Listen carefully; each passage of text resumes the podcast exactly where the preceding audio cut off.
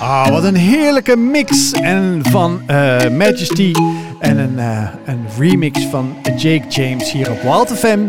Woensdagavond, dus dat houdt in Wild Fate. Leuk dat je luistert en welkom.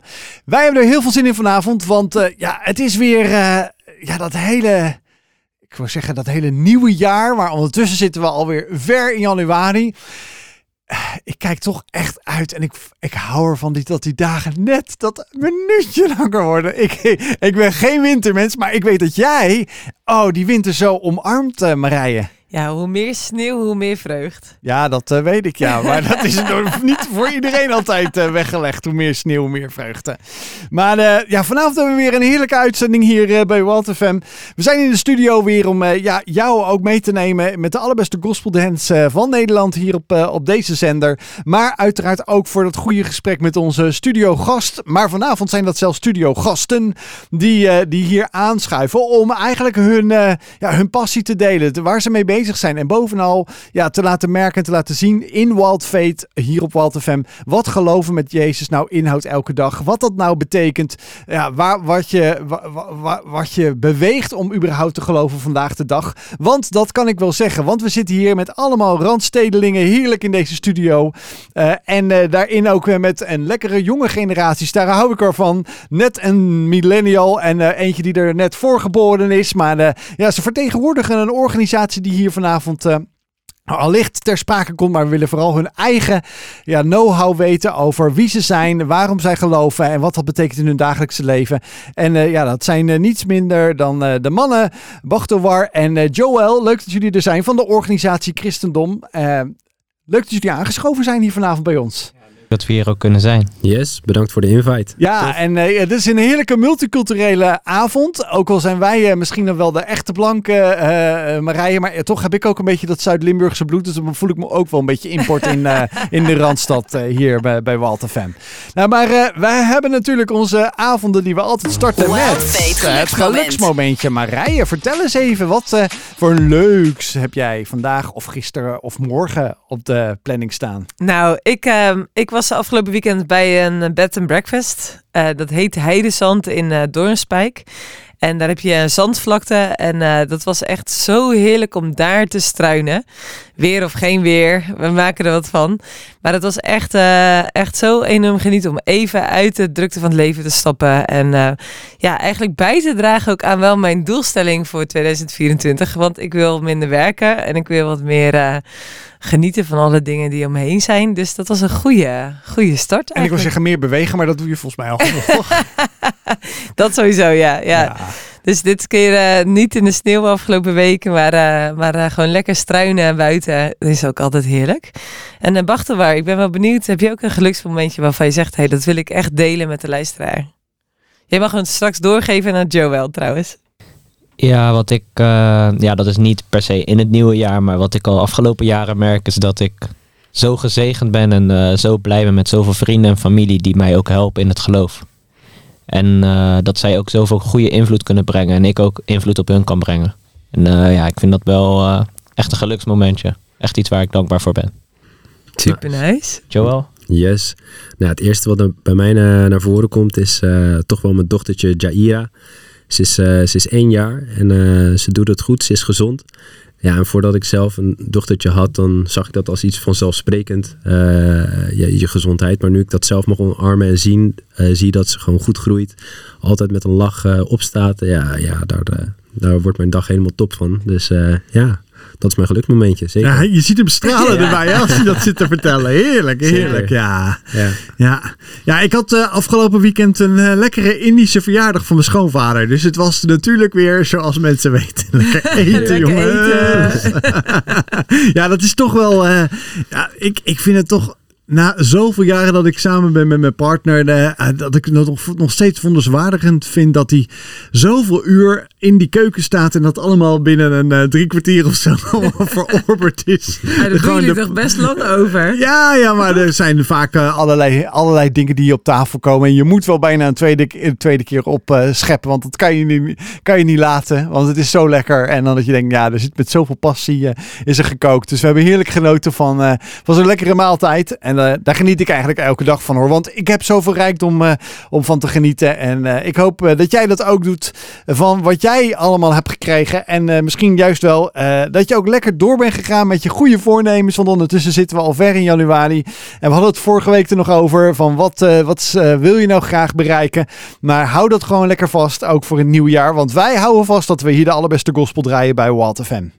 Guy Brazil met Yahweh hier op Walt FM bij Walt Fate. Leuk uh, dat je luistert hier en dat je ook geniet van uh, een avond, een woensdagavond hier op Walt FM. Met een andere inhoud en een andere genre. Niet zozeer de, de dance die we draaien hier op dit station. Maar wel het goede gesprek wat we hier altijd aan tafel hebben bij ons in de studio. Met vanavond niemand minder dan uh, en, uh, en Joel van, uh, van de organisatie Christendom die ze, die ze eigenlijk vertegenwoordigen. Maar dat is natuurlijk iets wat overkoepelend is, want hier zitten wel twee jonge mannen die heel gepassioneerd zijn, los van Jezus, over waar ze staan in het leven. Maar we zijn altijd heel erg benieuwd wie we aan tafel hebben hier en ja, waar, waar, ze niet zozeer wonen, maar wat ze doen, wat ze drijft. En Bachtowar, ik ben heel benieuwd kan je eventjes de luisteraar vertellen uh, ja, waarom je hier bent aangeschoven en wie je eigenlijk bent? Ja, ik ben uh, Bachtor. Bachtor Voort. Ik ben 21 jaar oud en ik kom uit Rotterdam-Zuid. Uh, ben daar ook wel blij mee. Uh, gelukkig maar, gelukkig maar. Even, even een tegengeluid. ja, ja, ja.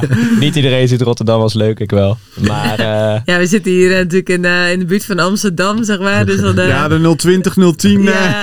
nee, nee, nee. 010 hier zo.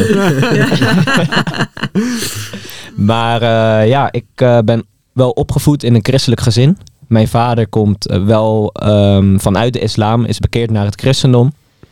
En uh, zo heb ik wel al duidelijk een identiteit van in mezelf gevonden in Christus vanaf toen ik 16 was. Uh, wel, ja, wat eigenlijk betekent van dit is nu de keuze die ik maak. Alles wat ik doe, wil ik doen zoals God het van mij wil. En die keuze heb ik gemaakt omdat ik dat gewoon heel belangrijk vind. En ik denk dat God dat ook van mij wil als vader. En uh, ja, dat is ook de reden dat ik hier ben. Omdat wij apologetiek zijn begonnen, geloofsverdediging. Door YouTube-video's te maken. En uh, ik denk dat jullie ons daardoor ook hebben gevraagd van hoe kijken wij nou naar het geloof en uh, onze visie. En dat, dat wil ik ook graag delen hier natuurlijk. Ja, maar er zit natuurlijk altijd wel de mens achter. Hè? En ik, we zijn altijd ook wel voornamelijk nieuwsgierig in de mens achter waarom je iets doet wat je beweegreden zijn. Want je bent 21, je werk je in het dagelijks leven of studeer je nog? Ja, ik uh, heb vorig jaar een MBO 3 studie afgemaakt op sport en bewegen. En daardoor ben ik nu uh, sportleraar op basisscholen, maar ook op BSO's eigenlijk. Niet eens alleen gericht op sport, maar ook uh, heb ik een paar weken geleden voor het eerst geleerd fruitsnijden op mijn 21. Oh, uh, jee. kijk, kijk, kijk. En je krijgt ja. steeds meer ook sport-BSO's. Dat kinderen na schooltijd de gymzaal ingaan lekkere foto met elkaar spellen gaan doen, zeg maar. En dat, dat kan, dan kunnen ze een leider zoals jij tegenkomen ook. Ja, zeker. Uh, ik, ik vind dat ook heel belangrijk dat kinderen sporten. Dat wordt uh, in Rotterdam, om eerlijk te zijn, wel weinig gedaan.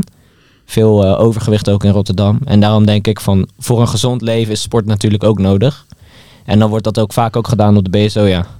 Nou, heel goed, heel goed dat je daaraan meewerkt. Want ik denk eigenlijk namelijk van los van een geestelijke uh, uh, ja, volwassenheid of innerlijkheid is ook een lichamelijke, in, uh, hè, lichamelijke conditie heel belangrijk.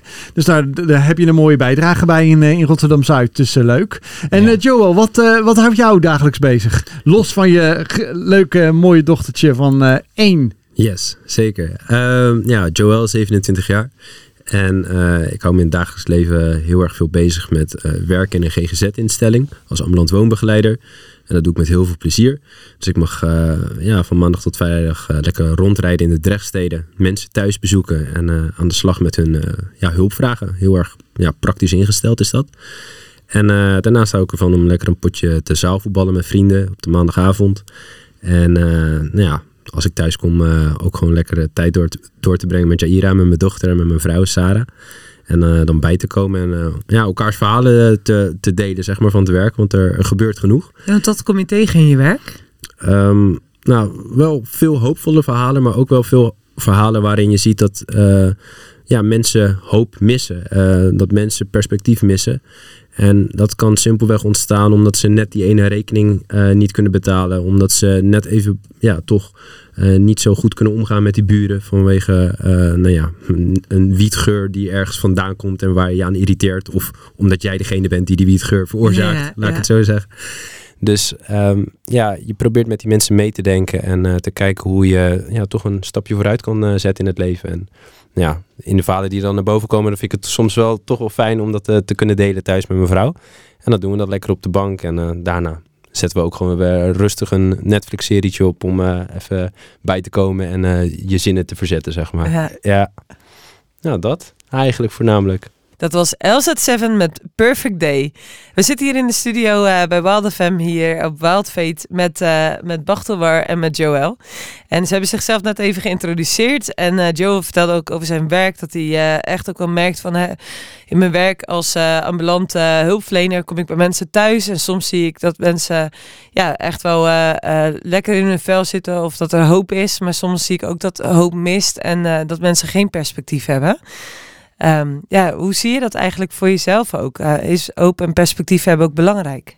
Ja, ik denk het wel. Want eh, als je weet dat er hoop is, dan, dan helpt dat in het dagelijks leven, in ieder geval voor mij, om ja, de doelen die je stelt, om die ook echt na te jagen. Want als het uiteindelijk stopt en eh, uiteindelijk is er een eindstreep waarna er niks zou zijn, waarom zou je dingen dan nog doen? ja, Ehm, dus eigenlijk een beetje wat je een soort van onverschillig. Waar doe ik het dan allemaal voor? Ja, dat, daar kan je naartoe neigen. En dat heb ik ook wel gezien bij mensen die echt de hoop zijn verloren. Simpelweg vanuit de conclusie die zij hebben gemaakt. Dat ze zeiden van, hé hey, ja, ik leef misschien 50 jaar, 60 jaar, 70.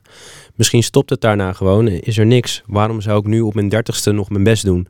Ik kan gewoon lekker de tijd uitzitten. Of ik kan misschien nu blijven hangen in mijn lijden. En dan zal het op een dag voorbij zijn. En ook als ik kijk naar mijn eigen leven, heb ik wel fases gehad dat ik dacht van, hm, waarom zou ik die studie afmaken? Waarom zou ik nu even doorzetten op mijn werk? Waarom doe ik dit allemaal nog? En dan is het fijn om, om te gaan ontdekken van, hey, is er hoop in het leven? En zo ja, wat is, wat is die hoop waard? En eh, ja, in die, in die reis ben ik uiteindelijk wel tot antwoorden gekomen die, die, die voor mij in ieder geval bevredigend waren. Die voor mij wel echt hebben geholpen.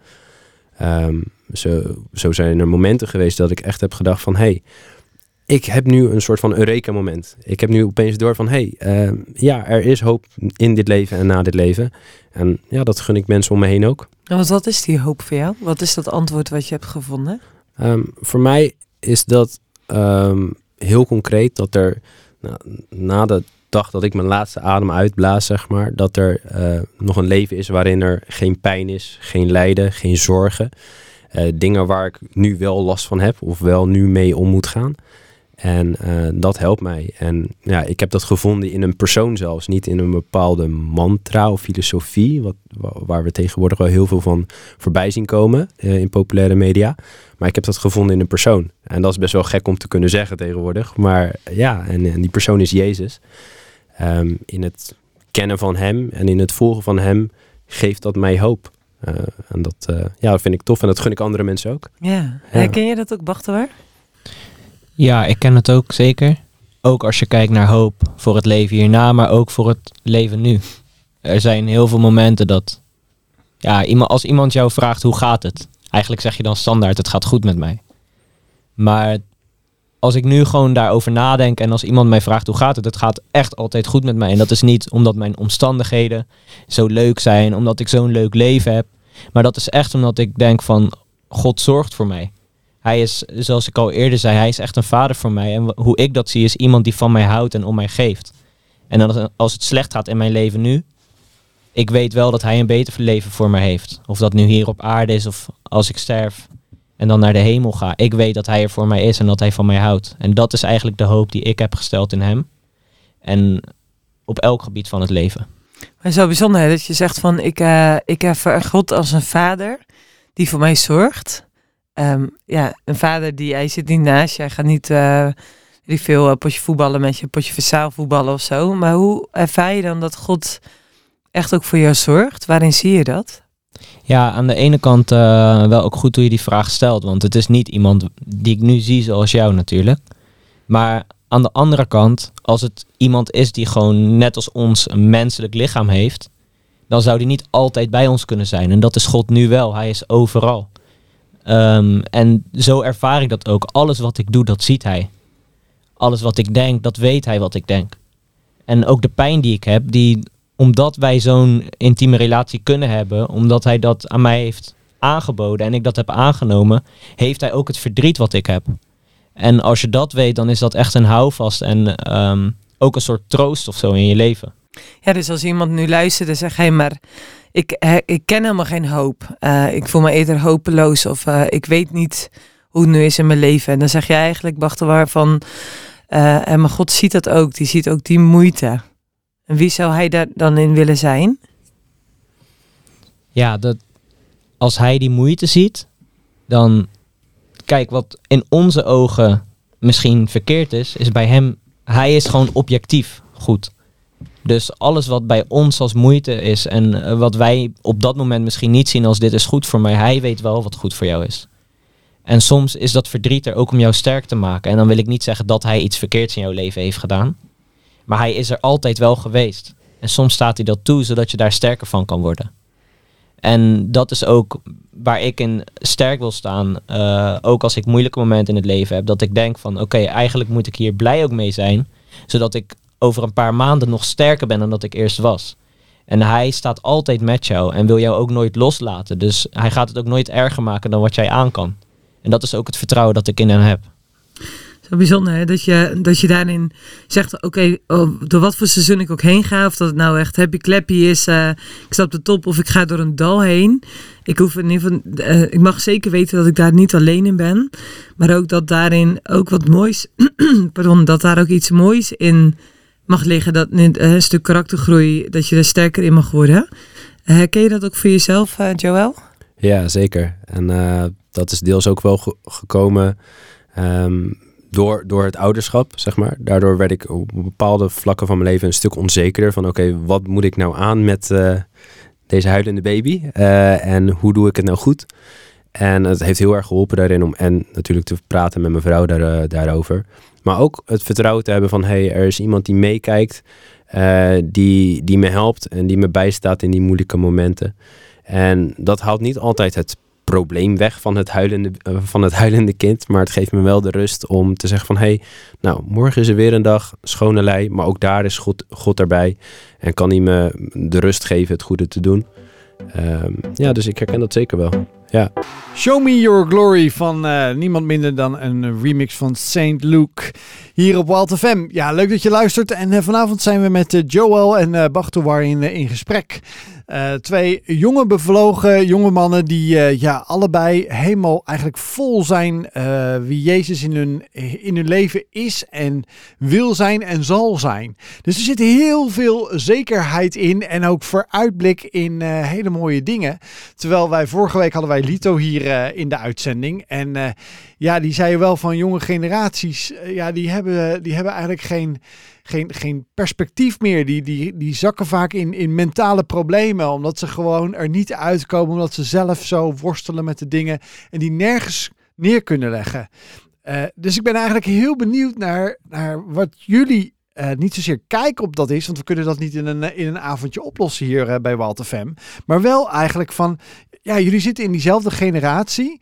Uh, ik hoor hier een, dat rotsvaste vertrouwen in God, in Jezus. En daar misschien de luisteraar thuis wel denkt van, oh ja joh, uh, ik uh, snap het helemaal niet, want ik heb zoveel sores. Waar dan? Waar hebben jullie die, die sleutel gevonden of waar vinden jullie die steeds weer terug? Kan, kan je wat vertellen Joël? Ja, zeker. Ik, ik denk dat dat begint um, bij een soort van besef dat de oplossing niet bij mij per se ligt als ik met lijden geconfronteerd word. En wat bedoel je met lijden? Um, tegenslag in het leven. Dus tegenslag uh, die mij overkomt, ziekte, uh, pijn. Maar ook bij de mensen waarvan ik hou, me, van, van mijn ouders of vrienden. Um, eigenlijk dat hele complete pakket van lijden, zeg maar, wat op je afkomt. Um, dat ik niet degene ben die dat uiteindelijk hoeft op te lossen. Om, simpelweg ook omdat ik dat niet kan. En, en dan probeer ik eigenlijk een beetje uit te zoomen en te kijken van oké, welk verhaal kan daar het beste mee omgaan met dat lijden? En, en ik heb een tijd heel erg overwogen om, om, om dat seculiere verhaal, zeg maar, in Nederland uh, te omarmen. Om daarmee aan de slag te gaan van hey, ik ben de regisseur van mijn leven, ik ga het oplossen. Elke fout die mijn kant op komt, ik ben de baas en ik ga, ik ga eroverheen stappen. Maar ik heb gezien in de praktijk dat dat gewoon niet werkt. En ik denk dat de cijfers, eh, als we kijken naar de mentale gezondheid van jongeren, dat laat het ook wel zien dat depressie uh, toeneemt. En dat mensen met een superhoog gevoel van uh, ik moet maar presteren, dat neemt toe. Maar we kunnen die norm maar niet halen.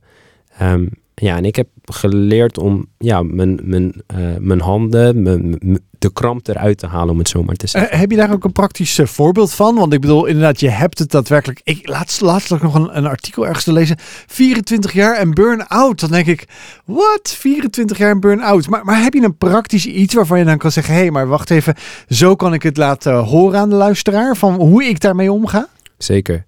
Um, voor mij is het allereerst gebed. En dat klinkt voor veel mensen een beetje zweverig. Uh, maar dat is voor mij ja, afstemmen met God en, en de bagage die ik met me meedraag, dat lijden, die pijn, uh, bij hem bekendmaken. En hoe doe je dat? Uh, door gewoon te praten in die zin. Eh, veel mensen hebben denk ik een beeld van gebed van oké, okay, dat is op je knieën met je ogen dicht, handjes gevouwen of in een, een stijve kerkbank en daar moet het gebeuren, daar moet het plaatsvinden. Maar het is simpelweg praten met God. Uh, ik was onderweg, we waren onderweg in een studio. Bachter was aan het rijden en we waren aan het bidden. En ik zal jullie vertellen, Bachter had zijn ogen niet dicht. Uh, maar dat kon gewoon. Jij blij? en dat werkt gewoon. Dus ja. het is praten in, en dan vervolgens dus vertrouwen hebben dat hij hoort. En niet dat hij alles dan maar wegstreept. Maar dat hij, dat hij je aanhoort. Zoals je ook hoopt dat een vriendje uh, aanhoort als je problemen hebt. En ik verwacht niet van mijn vrienden dat ze al mijn problemen oplossen. Maar wel dat ze luisteren. En, uh, en als je dan weet wie God is, dan, dan helpt dat. En wat is de meerwaarde van dit soort dingen delen met God ten opzichte van het delen met je vrienden? Hmm. Ja, omdat God uiteindelijk wel die regisseur is die, die het uiteindelijk wel op kan lossen. Uh, op het moment waarop hij denkt van hé, hey, dit is dat juiste moment. En mijn, vriend, mijn vrienden kunnen dat op sommige momenten wel, maar heel vaak ook niet. Um, dus dat geeft mij wel rust. Um, ja, daar, daar zit dat grote verschil in. Ja, dus eigenlijk in een uh, ander perspectief. Van een vriend is gewoon iemand die ook gewoon in het leven staat. En God is, en je noemt het ook de, hem ook de regisseur. Hij heeft eigenlijk je leven in je hand of zo. Ja. Hij bepaalt en dat, dat geeft heel veel vertrouwen, maar ook... Ja, het klinkt ook als een stukje rust wat je daardoor ervaart. Van, hé, hey, als ik dat met hem deel, ja. Uh, dan uh, ik, ik, voel ik me serieus genomen. Ja, ik, ik vergelijk het soms ook wel eens met uh, hoe, ik, hoe ik met mijn dochter omga. mijn dochter heeft nooit, zeg maar, een, een, voor mij een ondertekend contract gekregen van... hey, altijd als jij van de bank springt, dan ga ik je opvangen. Maar ze heeft een paar keer gezien dat, dat als ze dat deed, dat ik dat deed. En daardoor ontstaat er vertrouwen dat je dat kan blijven doen. En ja, zij weet niet dat als ze dat vanavond doen, dat ik haar weer ze heeft niet die zekerheid, maar ze mag dat wel vertrouwen omdat ik dat in het verleden heb gedaan. En ik heb in mijn eigen leven kunnen merken dat, dat God mij in het verleden heeft opgevangen op bepaalde momenten. Dat hij heeft me heeft getroost wanneer ik lijden heb ervaren. En dat geeft me vertrouwen om, om daar nu dan ook weer die stap in te zetten. Van hé, hey, laat ik het aan God bekendmaken in een simpel gebed, simpel praten met God. En uh, dan zal hij me opvangen hey, wacht hoor, ik zie jou echt helemaal mee knikken, zeg maar. Helemaal beamen. Ja, helemaal mee eens. Niet dat ik een dochter heb, maar ik ben het er wel mee eens. ja. Heb je ook ervaren dat uh, in situaties in je leven dat je merkt... Uh, ik heb me echt ervaren dat God me als het ware opving. Dat ik als het ware sprong in vertrouwen van die bank af. En ik ervaar ook echt dat God daar was om me op te vangen. Dat je hem kan vertrouwen. Um, even denken hoor, ja. Uh, dat is natuurlijk een hele moeilijke vraag. Zo, uh, ja, zo uit het niets. Hè? Ja. nou, ja, het is misschien meer het praktijkvoorbeeld waarin jij ziet dat, dat, God, er, uh, ja, dat God luistert eigenlijk. Dat God, er, dat God je gebeden verhoort. Als ik het even zo naar Joel als voorbeeld mag zeggen. Maar heb je daar een, een voorbeeld van? Dat je ziet of dat je de luisteraar kan meenemen. Ja, dat heb ik. Want dat hoeft niet zo complex te zijn. Hè? Dat kan ook iets zijn uh, ja, waar misschien jij denkt van dat was niet zo groot iets, maar toch heeft God daarin voorzien. Ja, ik denk um, als ik terug ga naar. Uh, ja, als ik, als ik kijk naar. Ik ben uh, twee maanden in Irak geweest, in uh, september en in oktober. En in die twee maanden heb ik de laatste weken voor gekozen om ergens naar een conferentie te gaan voor jongeren die eigenlijk niet met het geloof bezig zijn. En ik was best wel zenuwachtig en gestrest erover, want ik werd ook gevraagd om daar te spreken en eh, wat te delen. En ik had er ook eigenlijk helemaal geen zin in, om eerlijk te zijn. Ik had ook de eerste paar keren afgezegd, toch gekozen om te gaan. Omdat ik gewoon tegen God zei, Heer, ik leg het in uw handen. Ik weet dat, dat het uw wil is, dus ik doe het. Zelf heb ik geen zin, maar als u het wil, dan doe ik het. En Want zo... je vond het spannend. Je dacht echt, wow, ga ik daar staan? Ja, en ik ben ook nog jong. Ik heb geen ervaring met spreken. Ik weet niet hoe dat moet. Ehm, maar ja, God heeft me op die plek gebracht. En ben ik toch een soort van van de bank afgesprongen. Omdat ik weet van, oké, er is een reden dat ik hier ben. Nu verwacht ik ook dat het goed zal gaan. En niet omdat ik het zo goed kan, maar omdat God mij daar heeft gebracht. En ik weet dus dat Hij hierin kan werken. En die preek is ook, eh, ja, al zeg ik het zelf, is gewoon heel goed gegaan. Is goed aangekomen bij, bij de jongeren. En mensen zijn ook echt naar me toegekomen met vragen. En eh, zijn ook tot God gekomen toen. En eh, ik vind dat wel iets heel moois wat ook weer laat zien van God heeft mij opgevangen. Zelfs als onervaren jong persoon. Broken Vessels van DJ Retain. Ja, dat is wel een van mijn favorieten. Zoals uh, Marije DJ Roberto Rosso heeft hij zeker ook vanavond uh, nog langs gaat komen hier bij Wild Fate op uh, Wild FM. En ja, ik heb gelijk de twee fans voor je bij Retain. Want hier zat uh, Bachtowar en Joel, die zaten hier. Hey, leuke, leuke DJ. Ja, Nederlands. Nou ja, kijk eens aan. wat wil je nou nog meer? Wie weet hoe ooit de samenwerking kan ontstaan, mannen. Hier, hier vanuit uit deze studio uh, van Wild FM. Nou, we hebben al een beetje uh, meer zicht op, op wie jullie nou zijn, wat jullie drive is, wat ook jullie nou ja, kijk op het leven is. Wat ik ook wel heel mooi vond dat we die reflectie uh, net voor de muziek hadden.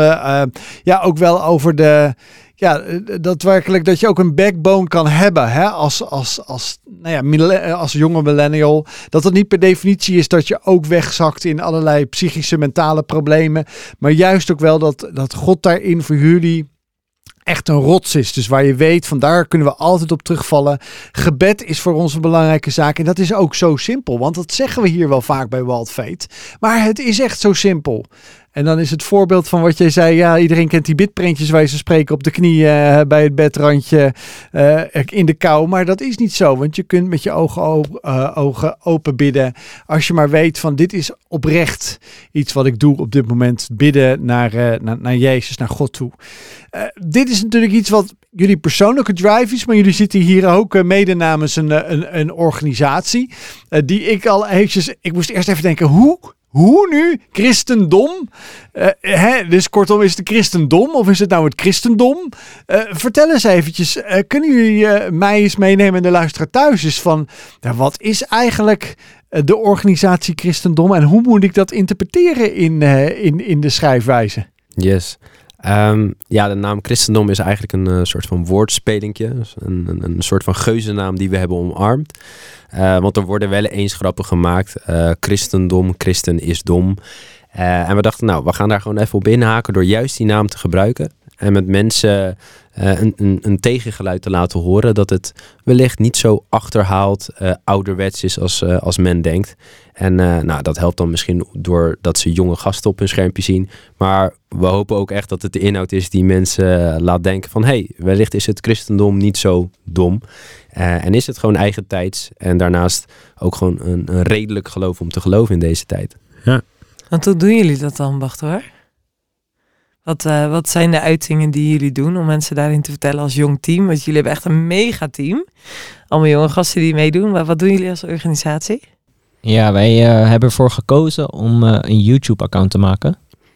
En zoals onze naam zit een beetje, zitten al vragen bij eigenlijk. Ehm, je zei het zelf al, Joost, dat, dat als, als je de naam al leest, komen er al vragen. En wij denken van ja, wij willen graag die vragen beantwoorden. Aan christenen, atheïsten, moslims, wat je ook bent. En van elke leeftijd. Het is wat meer gericht op jongeren, omdat we dat zelf ook natuurlijk zijn. En zelf ook hebben gezocht. Maar en wat voor vragen zijn er dan? Jullie zijn al echt al een paar jaar actief, zeg maar. Wat voor vragen hebben jullie beantwoord? Wat zijn de meest populair bekeken video's bijvoorbeeld? Ja, de, even kijken wat de top 5 is. De eerste is als het goed is... Um... De relatie tussen homoseksualiteit en de Bijbel. De tweede is waarin we het christelijk wereldbeeld en het islamitisch wereldbeeld uh, uh, met elkaar vergelijken. Uh, komt de video in terug waarin we de rol van het christendom in de samenleving ja, toegankelijk uitleggen. eh, en bepaalde misvattingen daarover eh, een beetje naar boven halen. En, en daar eens op ingaan van hey, hoe zit dat nou? Ehm, denk daarbij aan bijvoorbeeld die bekende uitspraken dat eh, eh, religie ervoor zorgt dat de wetenschap niet kon opbloeien. Nou, wij zijn daar als christenen over aan het nadenken geweest en eh, zijn tot een andere conclusie gekomen. Maar ja, hoe vertel je dat nou in een video van 5 à 10 minuutjes? Nou, daar gaan we dan over sparren.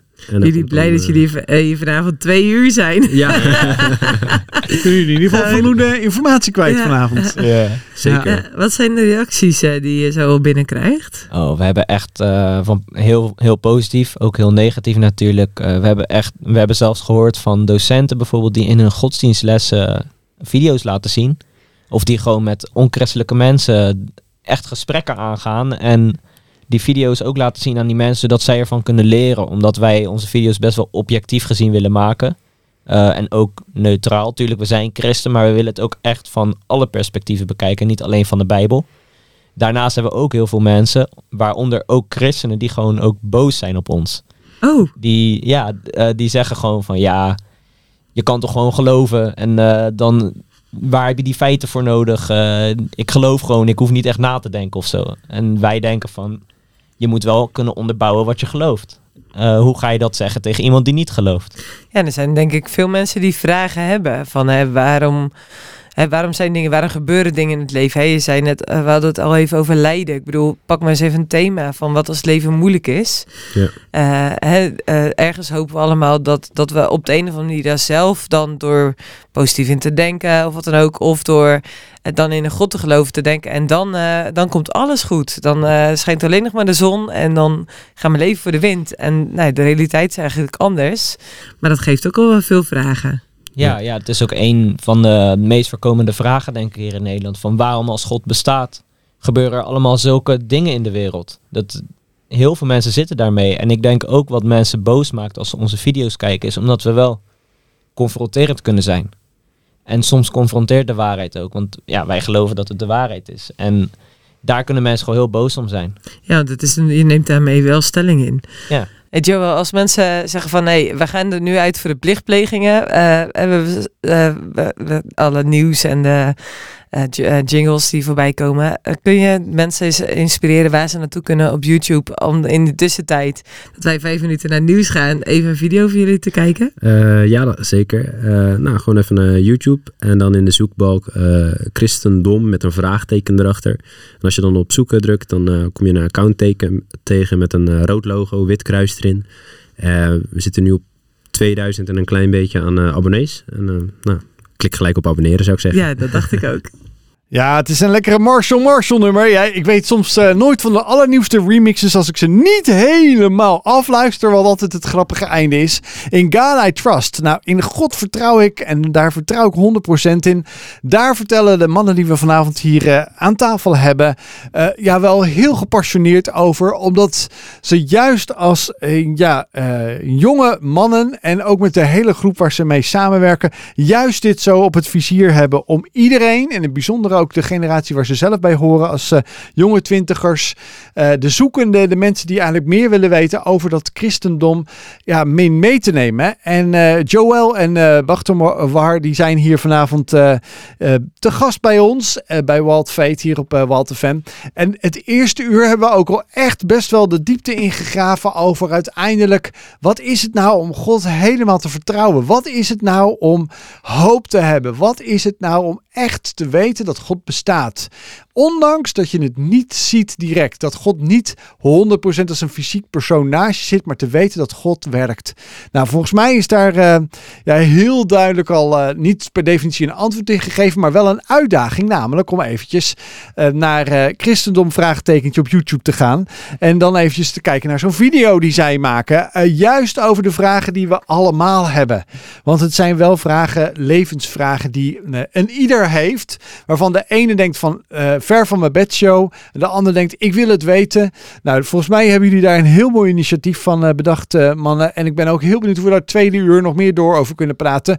Wat jullie ambitie nog is en waar jullie nog uh, ja, veel meer passie voor hebben. En ook misschien nog wel eens zo'n onderwerp vanavond verder uit te diepen. Maar het tweede uur begint altijd met de tijdmachine op te starten. En van de twee is Joel degene die heel graag jou wil meenemen in zijn Bijbelverhaal. Waar hij gaat laten weten wat er gebeurde. Laat eens weten, Joel. Waar neem jij ons mee naartoe vanavond? Yes, ik, uh, ik ga jullie meenemen naar Griekenland. Ik ga jullie meenemen op reis samen met uh, Paulus. Een, een christen, een man die tot geloof is gekomen. En dat niet voor zichzelf heeft gehouden. Hij is gaan reizen en gaan reizen. En overal waar hij kwam, ging hij met mensen het gesprek aan over de bijzondere ontmoeting die hij heeft gehad met God. En op een gegeven moment, op een gegeven dag, komt hij aan bij de Areopagus. Een hele mond vol, maar dat is een uh, Griekse heuvel. En uh, op de top van die heuvel staat een uh, hele bijzondere plek. dat, daar staat namelijk een curia, een rechtbank. En daar werd recht gesproken. En daaromheen waren ook allerlei filosofen aan de gang om te debatteren over de dingen van het dagelijks leven, maar ook die grote levensvragen. En nou, ik loop met hem mee de heuvel op. En als hij daar eenmaal aangekomen is, dan uh, trekt hij zijn stoute sandalen aan en uh, gaat hij dat gesprek eens aan met die filosofen. Hij zegt van, hé, hey, ik heb een nieuwe filosofie. Nou, sterker nog, ik heb niet eens een filosofie, ik heb een persoon die je moet leren kennen. En die persoon is Jezus. En op het moment dat hij dat doet, gaat hij niet allerlei bijbelteksten citeren. Nou ja, ze komen wel voorbij. Maar ik zie dat hij iets heel geks doet, iets heel bijzonders. Hij citeert namelijk de Griekse dichters die bij uh, zijn toehoorders bekend waren. Aratus en Epimenides. En dat vond ik toch wel heel erg bijzonder, want uh, hij is zo in staat een brug te bouwen naar zijn toehoorders. Want bij die Griekse dichters en bij die Griekse filosofen dachten ze van... hé, hey, deze man spreekt waarheid, maar hij gebruikt die waarheid om mensen op Jezus te wijzen. En uh, nou, ik vond het bijzonder toen ik dat verhaal tegenkwam. Om, omdat het mij de motivatie geeft om ook vandaag de dag ja, mensen te vertellen over Jezus... Maar daarin ook te zoeken naar uh, hoe we een brug kunnen slaan met waar mensen zijn op dat moment in hun leven. En uh, nou, er zijn nog veel meer lessen uit te halen, maar daar we het zo misschien nog even over hebben. maar ik vond het super tof om even met Paulus op stap te gaan en te zien hoe hij ja, werk maakt van zijn geloof. Het was een higher place van Nathan Cheeseman of Nathan Cheeseman. Hey, we zijn hier in de studio bij Wild Fate hier op Wildefem. En uh, net nam uh, Joel ons mee uh, naar een ja, verhaal van Paulus. Paulus is misschien wel een van de bekendste Bijbelfiguren. David ken je wellicht wel. Jezus ken je als het goed is wel. of dat hij in de context gebruikt wordt, de naam of niet. Dat kan dan nog wel eens verschillen. Um, maar hij zei van, hey, ik, ik ging ja, samen met Paulus ja, die heuvel op in Athene om, om eens te kijken hoe gaat hij nou het gesprek aan met alle filosofen van de tijd, uit de Griekse tijd. En mocht je nu zeggen van, hey, ik wil meer weten over die Paulus, hoe is hij tot geloof gekomen, wie is dat eigenlijk voor iemand? hij heeft denk ik de meeste boeken in het Nieuw Testament geschreven. hij is echt wereldwijd, uh, hij is op heel veel plekken geweest om te vertellen over Jezus. En echt wel een hele bijzondere leermeester. Dat zie je dus ook gebeuren daar in Athene. En zeg je van, hé, hey, ik wil dat verhaal graag lezen. In Handelingen, dat is eigenlijk uh, het, ja, het hoofdstuk of het, het Bijbelboek wat na de ooggetuigen verslagen komen van Jezus' leven. Dus dan heb je Matthäus, Marcus, Lucas en Johannes. En dan komt Handelingen. Uh, waarin uh, juist ook alle verhalen ook uh, voorbij komen van ja, eigenlijk de eerste gemeente. Alles wat ze daarin gedaan hebben. En hoe dat het evangelie, dus de goede boodschap van Jezus, niet alleen maar in Israël bleef, maar over de hele wereld is gegaan. En vandaag nog steeds op plekken komt waar mensen ja, nog nooit gehoord hebben van Jezus. En waarom had je dit gedeelte uitgezocht? Ja, ik vond het vooral tof dat uh, Paulus niet alleen Bijbelteksten citeert, maar dat hij echt probeert aan te sluiten bij de leefwereld van, van de mensen waarmee hij het gesprek aangaat. En in dit geval dan de Grieken. En um, het citaat dat hij aanhaalt, uh, vertelt eigenlijk dat uh, ook de Grieken dus geloven dat de mens is gemaakt door God. En Paulus zegt van, hé, hey, dat is interessant. Dat geloof ik ook. Maar um, hij laat het daar dan niet bij zitten. Uh, hij durft dan ook een stapje verder te gaan en dan te zeggen van... hé, hey, ik vind jullie wereldbeeld reuze interessant. Er zitten allerlei mooie dingen in die kloppen. Waaronder het, uh, ja, het feit dat de mens is gemaakt door God. Maar er zijn een paar dingen waarvan ik geloof van, daar kan je anders naar kijken. Of ik geloof dat je daar anders naar uh, hoort te kijken. En dat is dan eigenlijk het volgende. Want die toehoorders, um, die vonden het ook heel erg belangrijk om genot het hoogste goed te laten zijn in hun leven. En Paulus zegt daarvan eigenlijk van, ja, het is mooi om genot na te streven. De wereld is niet zoveel anders dan ja, toen. Eh, zeker, zeker. En ik zelf ook. Eh, ik hou van mijn marsijsjes, ik hou van mijn weekendje vrij en van mijn vakanties. En genot is goed. Maar het is een stapje verder en een stapje mooier om te zoeken naar de oorzaak, de bron van, uh, van dat genot. En dat is God zelf. En Vandaag de dag zien we heel veel van hetzelfde. Ik zie een hele mooie beweging voor uh, die strijd voor sociale gerechtigheid, bijvoorbeeld in Nederland. Dat we gelijke kansen moeten hebben. En je ziet mensen echt in vuur en vlam staan voor, voor ja, mooie doelen. Maar het zou nog mooier zijn als we niet alleen op zoek zijn naar die gerechtigheid vanuit onze eigen kracht, maar naar de bron van die gerechtigheid. En ik geloof dat die te vinden is bij God. En Paulus doet dat heel slim. En ik denk dat er ook op ja, tegenwoordig heel veel mooie um, ja, richtingaanwijzers op een bepaalde manier zijn die iets, uh, ons iets kunnen vertellen over wie God is. Dus dat verlangen naar uh, rechtvaardige, een rechtvaardige maatschappij, rechtvaardige samenleving.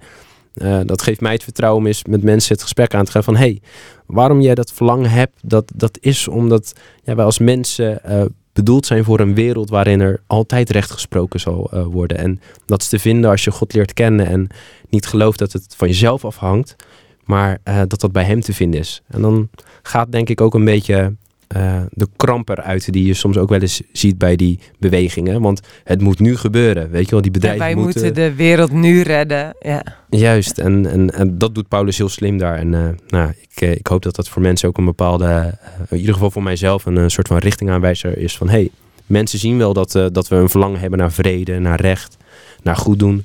Uh, en ja, en dat is te vinden bij God, geloof ik.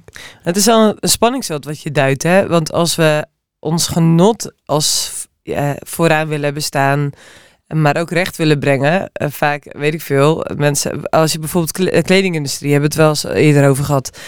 Als je kijkt zeg maar, naar hoe dat, hoeveel moderne slavernij er in de kledingindustrie is. en dan, dan het genot van hey, ik wil voor zo min mogelijk geld zoveel mogelijk leren kopen. En dan het vraagstuk wat gaat over recht en recht brengen. Uh, dat, dat kan dan opeens uh, jouw vorm van genot, zeg maar. Dat ik, ik, uh, ik wil gewoon, ik, dit wil ik allemaal. dan word je opeens uitgedaagd om te kijken naar de ander. Of om ook echt te kijken, wat is dan eerlijk? Of wat is dan het goede? Of hoe kan ik dan hier ook recht in brengen? Ja, en dat, en dat maakt meteen het geloof een stuk praktischer. Want ik heb nu een, een outfit aan waarvan ik, ik durf heel eerlijk te zeggen dat ik niet weet 100% zeker waar het vandaan komt. Maar de kans is best groot dat dat, dat niet helemaal kosher, helemaal netjes is gegaan.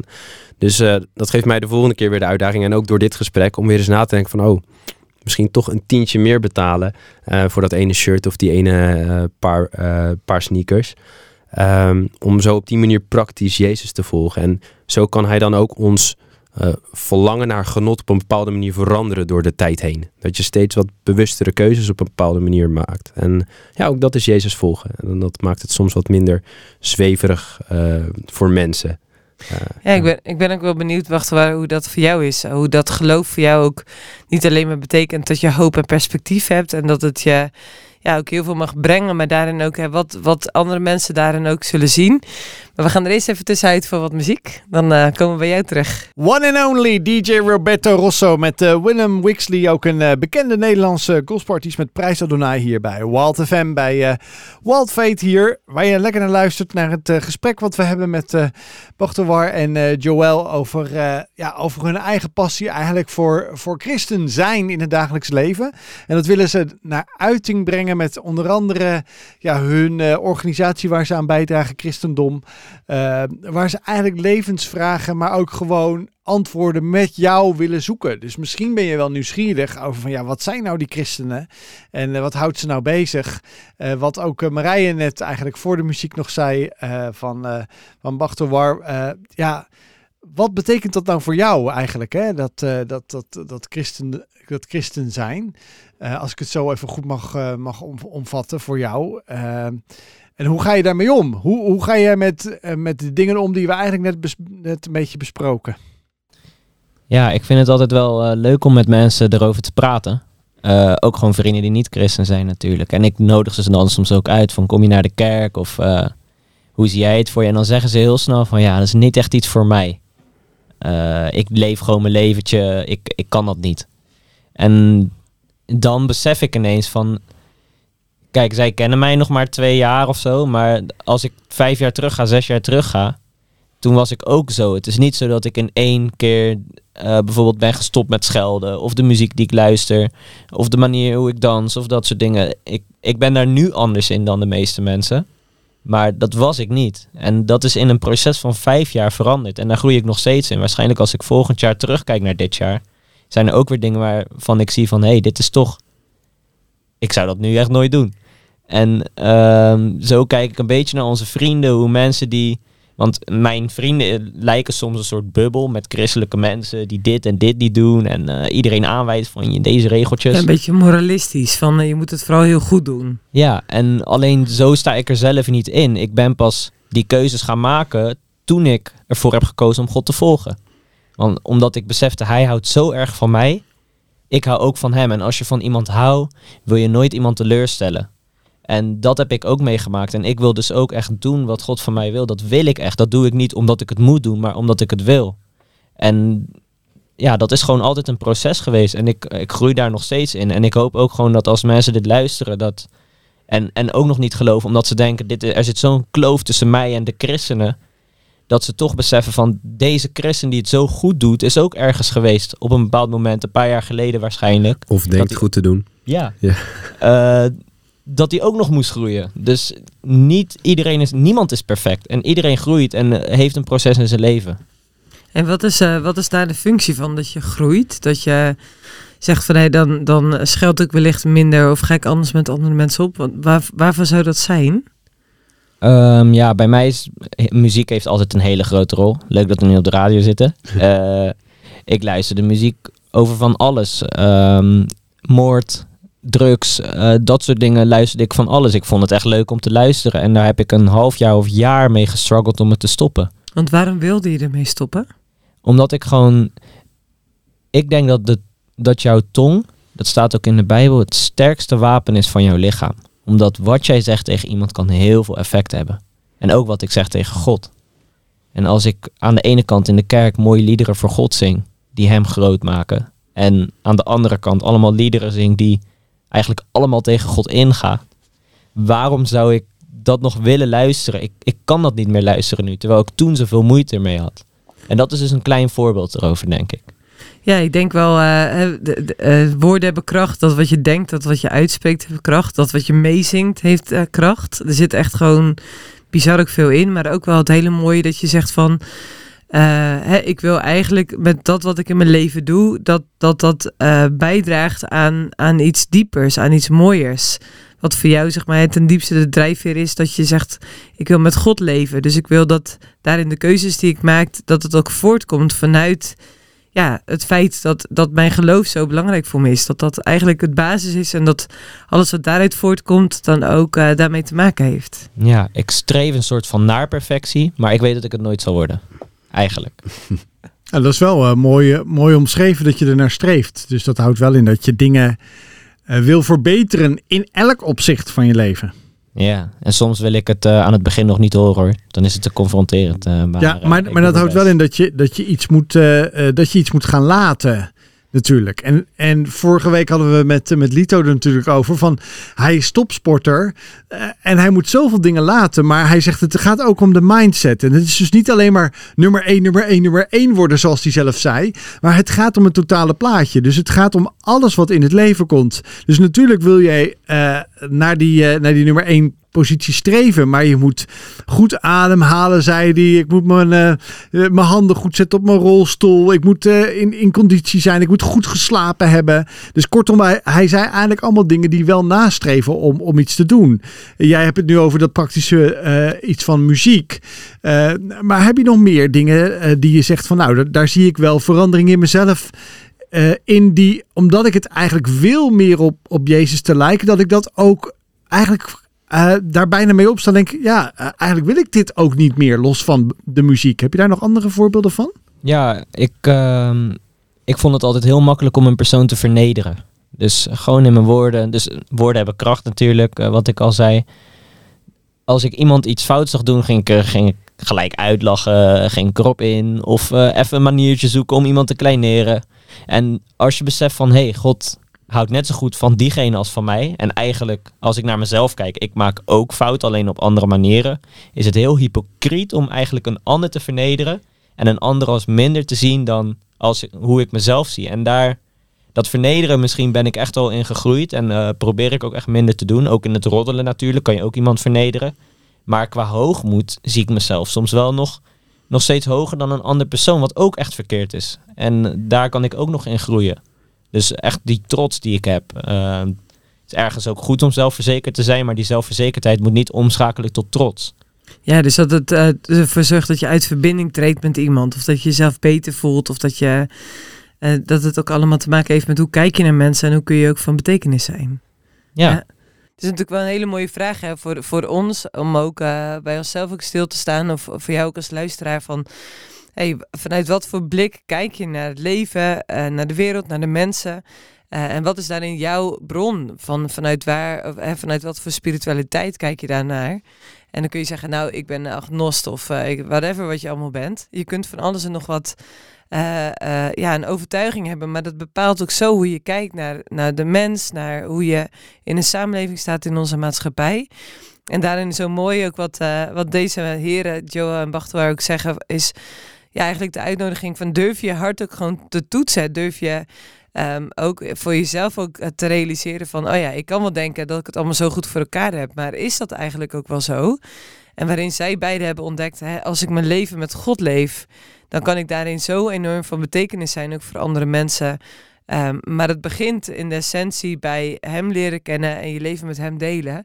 En dat daar vanuit heel veel moois ook voortkomt, wa- wat gedeeld kan worden met andere mensen. Waarin je mensen op wil bouwen of van betekenis wil zijn. Of en van nadenken over hè, wat voor keuzes maak ik, wat breng ik daarmee recht, wat Joel ook zei, of breng ik daar geen recht mee. En wa- wanneer heb jij je voor het laatste, zou ik maar zeggen, ja, zou ik zeggen, bewust e- een keuze gemaakt waarvan je dacht van, hé, hey, dat dit was eigenlijk verkeerd en dat doe ik nu goed, Marije? Wa- Wanneer was dat voor jou voor het laatst? Of Nou, toevallig... eh, bewust, ik, eh, bewust misschien wel? Ja, ik vertelde toch dat ik eh, het weekend eh, dus ehm, eh, op de Veluwe was. Ja. En, ehm, eh, en toen ben ik samen met mijn partner daar wel over gaan hebben. Wat zeiden wij in, in ons leven, maar ook in de levens van de mensen om ons heen? En wat willen we daarin ook oogsten, zeg maar, in ons eigen leven? En ik denk dat dat wel hele belangrijke vragen zijn. Van, eh, je kunt heel veel onkruid zaaien en onkruid gaat woekeren. Van eh, jaloezie, van bezig zijn met heel veel geld. Of waar, waar ben je mee bezig? Waar besteed je ook je tijd en je aandacht aan? Ehm, en daar ook wel eens durven te kijken van, maar wat gaat het dan ook... brengt het dan ook iets moois in de levens van de mensen, van onszelf, maar ook van de mensen om ons heen? One Stop eh, met Jimmy Rock van, eh van Rijer. Ook een van de Nederlandse DJ's die enorm veel toffe remixes maakt en eh, muziek. We zitten hier vanavond in de studio met Bachtelwar en Joel. En ja, ze delen over hun passie. En ze hebben een organisatie waarbij ze betrokken zijn. Eh, Dat heet Christendom. En daarmee eh, eh, willen ze eigenlijk ja, heel veel vragen bespreekbaar maken via hun YouTube-kanaal. Ehm, ja, om jou ook te inspireren van hè, wat- is dat christen zijn? Wat is dat dan? Eh, eh, en eigenlijk heel veel moeilijke vragen die wellicht nooit gesteld worden of die jij wellicht wel hebt, maar die niet zo snel beantwoord worden. Die beantwoorden zij. Dus dat is zeker een goede plek om eens naartoe te gaan. Dus eh, check hun Instagram of YouTube Christendom met een vraagteken. En dan kom je een heel eind. En we hadden het net over eh, hè, recht brengen, eh, anders zijn. Wat is anders? Eh, hoe werkt dat dan eigenlijk in hoe je keuzes maakt, hoe je praat over mensen, hoe je eh, omgaat met mensen als ze op hun neus gaan, als ze falen of als gewoon iets niet lukt? Eh, en eh, voor jullie is het daarin ook echt een goede manier om voor jezelf na te gaan. Eh, als christen wil ik daar ook echt anders in staan. Ehm, ja, ik denk dat er misschien wel mensen zijn die luisteren die zeggen: Ja, ik ben geen christen, maar ik, eh, ik ben toch goed voor mensen omheen. Ik eh, kijk na over wat, voor kleding dat ik koop, of wat ik tegen mensen zeg, of ik eh, doe vrijwilligerswerk of wat dan ook. Ja, waar zou ik dan God voor nodig hebben, zeg maar? Waarom zou ik dan christen zijn? Zou je daar iets over kunnen delen, Bachtelwaar? Wa- Wat de essentie is dus van met God leven en goed doen, of gewoon goed doen en zeggen: Ik heb God niet nodig. Ja, misschien klinkt het heel eh, kort door bocht, maar ik denk gewoon dat het niet klopt. Ik, ja, ik, elk mens heeft God nodig. En heel vaak, dat zie je ook in de Bijbel natuurlijk gebeuren met het Joodse volk. Dat, dat als het goed gaat in het leven, dat iemand heel snel God vergeet. Eh, als je gaat naar, eh, naar Afrika, naar Azië, ook landen in Zuid-Amerika. Iedereen gelooft in een God. Omdat daar zie je armoede, daar zie je van, ik heb iets, iets nodig. Alleen hier in het Westen is dat niet echt meer. eh, komt het niet echt meer van pas of zo. Omdat iedereen heeft geld, eh, alles gaat goed in het leven. Maar dan ga je een beetje denken van God is een, een soort van de kerstman of zo. eh. Ja, geeft- of mensen die ook denken, hè, de goddelijkheid zit in mezelf. Dat is heel de Ja. New Age beweging. Ik ben God zelf, alles moet mij dienen. Ja, en dat denk ik gewoon niet dat dat zo is. Dat ehm, elk mens heeft God nodig. Want als je kijkt, ik heb net over mijn imperfecties ehm, gesproken. Iedereen hier, Joel, heeft ook heel veel imperfecties. en, eh, Ik En ook Ja, geluk- gelukkig ken jij van dichtbij, maar het- ik heb het ook hoor. Ja. Wij hebben het allemaal. maar volgens mij, ik heb net op de klok gekeken, het uur is bijna voorbij. Dus we gaan het niet allemaal over praten. Dan, komen we, dan moeten we de nacht doorhalen, denk ik, of niet? Maar Ja. zo heeft iedereen imperfecties in het leven. En ehm, als jij imperfecties hebt in jouw leven, betekent dat dat jij niet perfect kan zijn. En dat betekent ook dat jij niet goed kan zijn. Ja. Omdat dat laat zien dat, dat je ook fouten maakt. En iets goeds, dat, hoe ik het zie, het is ook al wat is goed, dat is ook al een vraag. Maar goed is natuurlijk niks waar niks slechts in zit. Eh, het is het tegenovergestelde van slecht. En als jij dat niet kan hebben, zoals geen één persoon goed kan zijn, dan denk ik toch van dat jij God nodig hebt. Want God is de enige die goed is. En als jij vraagt of Hij jou kan leiden, dan kan Hij iets goeds in jouw leven brengen. En dan zal je later, ook na deze korte tijd hier op aarde, want zo zien wij christenen dat natuurlijk, ehm, misschien leef je 80 jaar, maar in vergelijking met de hemel is dat maar heel klein, eigenlijk heel weinig. In de hemel leef je voor altijd en dan zal je wel goed zijn, omdat al jouw fouten weg zullen zijn. Ja, dat, dat klinkt echt als de plek waarvan je zegt, daar wil je heen. Ja, daar wil ik zeker heen. Niet dat ik daar zelf voor ga zorgen, maar eh, ja, ik, ik verlang daar wel naar. Ja, ik denk, hè, al hebben we het over mensen die teleurgesteld zijn. Eh, eh, Ik vroeg dat een keer aan een groep, ik, ik spreek veel voor groepen. En toen vroeg ik aan een groep tieners of jongeren, zeg maar, zeg van 15 tot 20 jaar, van wie is wel eens teleurgesteld. En alle vingers gingen omhoog. En ik vond het zo shocking, want ik had er nog nooit over nagedacht. Dat, dat we allemaal te maken hebben met teleurstelling in ons leven. En dat het zoveel impact op je leven kan hebben. Ehm, eh, we hebben het al gehad over lijden, wat als leven moeilijk is. Maar wat ook als je teleurgesteld wordt door mensen heel dichtbij. Dat kan zo enorm heftig zijn. Eh, en dan kun je ook nog eens teleurgesteld zijn in jezelf. Dus ook dat je zegt, hè, ik wil dat zo graag. Of ik vind dat ik dit moet doen. En dan, eh, dan lukt me dat gewoon niet. En dan de uitnodiging die je daar ook, zegt is van... hè, maar daarin hebben we eigenlijk allemaal God nodig. Dat we ons leven met hem mogen delen. Want dan, ja, wat dan eigenlijk, Joël? Als je leven dan met God gaat delen. Wat gebeurt er dan? dan ontstaat er rust, zeg maar. En, en, en dat is een rust die, ja, die is lastig te beschrijven, maar ik heb hem wel kunnen ervaren in mijn leven. En eh, ik merk op alle aspecten van mijn leven dat als ik rust ervaar, dan kan ik de goede dingen doen. Dan gaat de kramp eruit. Dan kan je doen waarvoor je gemaakt bent. Of dat nou op het werk is of daarbuiten.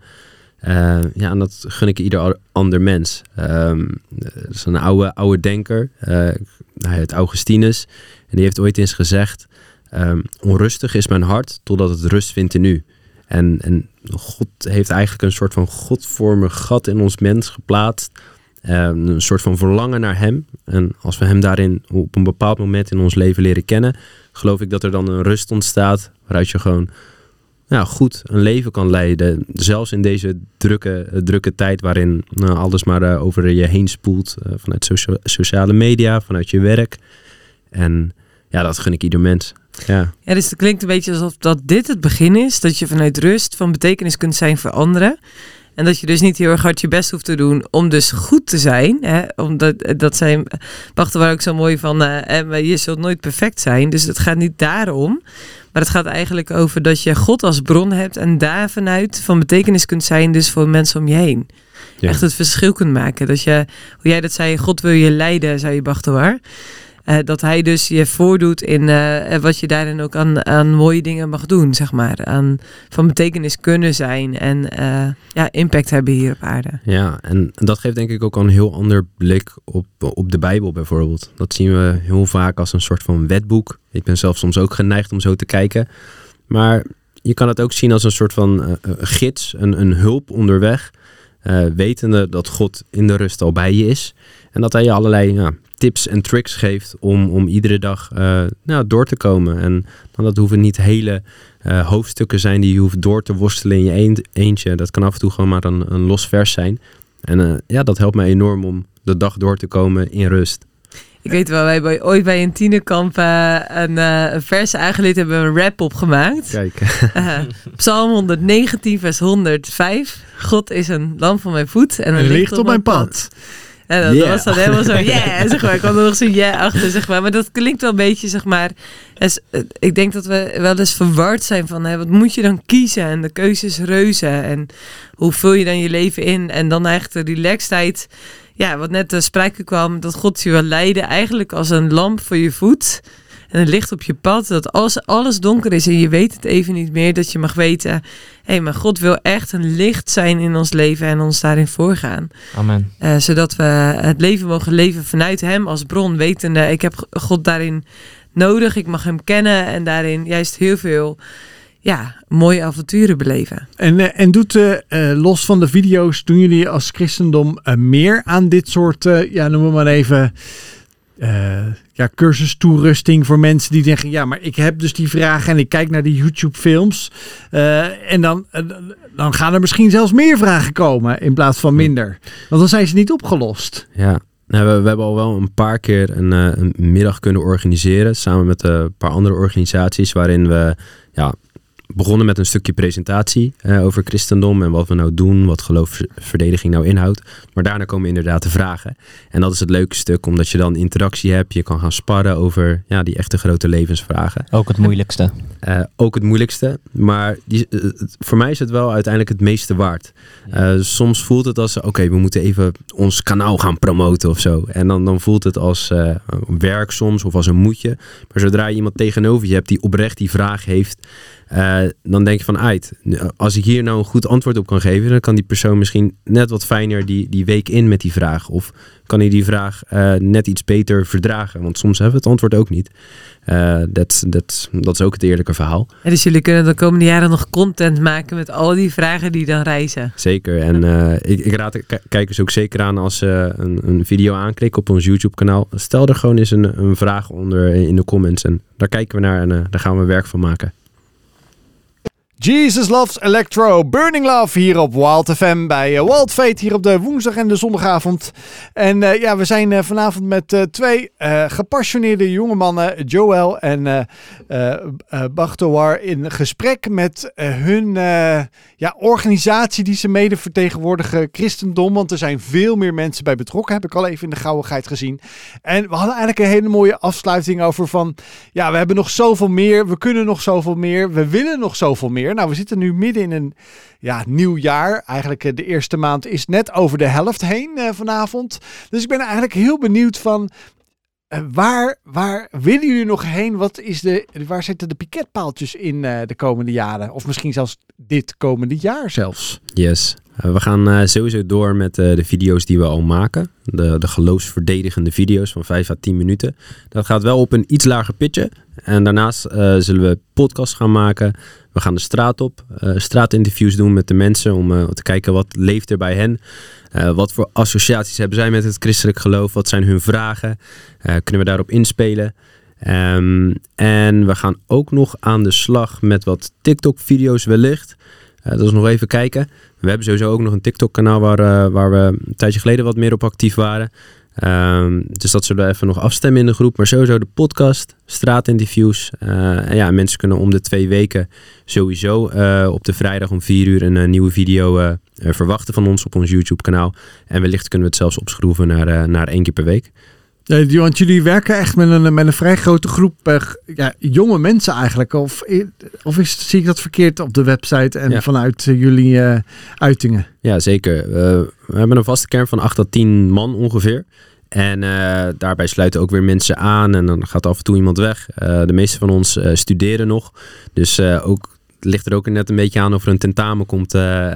in hoeverre mensen beschikbaar zijn of hoe het zit met werk. Um, maar ja, omdat de groep redelijk groot is, kan je ook je productie op een gegeven moment een beetje opschroeven.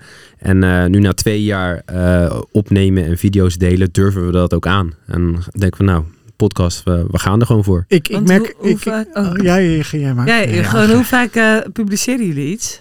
Uh, elke twee weken, op de vrijdag om, uh, om vier uur. een video van vijf à tien minuten. En dan pakken we gewoon een vraag erbij die ja, of speelt ergens in de comments die, onder onze video's. Of iets wat we van tevoren al helemaal hebben uitgeschreven. ja, en dat gaat eigenlijk van echt typisch klassieke vragen over het christelijk geloof. Van hoe leg je nou uit wie God is? Of hoe kan je God bewijzen? Of goede redenen geven tot het geloof, voor, voor het geloof. Maar ook, ja, wat speelt er nu? Van, hoe zit het nou met christenen en politiek? Hoe ga je daar nou mee om? Of hoe ga je er nou mee om dat mensen het christendom een klein beetje achterhaalt of ouderwets vinden? Ja, klopt dat? Ja, nee. En uh, wat is onze kijk daarop? Dus... Ik, ik vind het wel tof dat je dat uh, vraagt, want, of dat je het eigenlijk zegt, want dat die vraag leeft. Want ik, ik zie zelf ook wel, uh, heel eerlijk gezegd, voel ik me echt hier een senior en een, een oudje hier aan tafel vanavond. Maar, maar wel dat, ehm, ja, ja, dat ik wel zie dat ook jonge generaties zoals jullie hier zitten, eigenlijk nooit met, met Jezus in aanraking gekomen zijn. Hè? Met, het, met het christendom of met wie Jezus eigenlijk is in het dagelijkse leven. Op school niet, thuis niet meer. Uh, heb je, hebben jullie daar ook uh, uh, nou ja, misschien inzicht in? Of dat jullie wel eens merken van... hé, hey, we krijgen een reactie van iemand waarvan iemand zegt... ik ben helemaal verbaasd eigenlijk over dat ik dit gemist heb... en ik wil meer van Jezus weten. Ja, ik, ik merkte vooral een, een tijdje terug bij een straatinterview wat we hadden gedaan. Dus stelden we de vraag, um, wat gebeurt er met kerst? En dan kwamen allerlei antwoorden uit um, die niet helemaal teruggaan naar uh, nou, hoe christenen daarover denken, laat ik het zo zeggen. Uh, mensen schoten alle kanten op. En dat mag natuurlijk, dat neem ik ze ook niet kwalijk. Uh, maar toen ging het bij mij ook wel meer landen. Ik dacht, wow, inderdaad, veel mensen komen niet meer in aanraking met christenen. Of de christenen zijn misschien wat terughoudender geworden om, om daar wat over te delen. Ik herken het ook in mijn eigen leven toen ik nog studeerde. Toen was ik dat wat aan het onderzoeken, maar ik voelde nog niet de vrijheid en de ruimte om dat eens te gaan delen met medestudenten. Dat is echt pas later gekomen. En we hopen ook wel met de video's mensen, uh, misschien een christelijke luisteraar die, die uh, nu uh, in, incheckt, um, om hen ook te motiveren, doe dat vooral wel. durf dat gesprek gewoon aan te gaan, gewoon in een relaxte houding en probeer misschien dat beeld wat, wat je denkt dat mensen te hebben even te parkeren. Want iedereen heeft levensvragen. Iedereen is op zoek naar hoop. Iedereen is, um, is wel eens benieuwd van... Hey, is er iets na dit leven? En dat zijn gewoon mooie gesprekken om te hebben. En daardoor leer je denk ik iemand beter kennen... Uh, um, dan het altijd maar te hebben over werk, over je studie... over dat weekend wat je hebt gehad. Uh, dus doe dat vooral. Ga ermee aan de slag.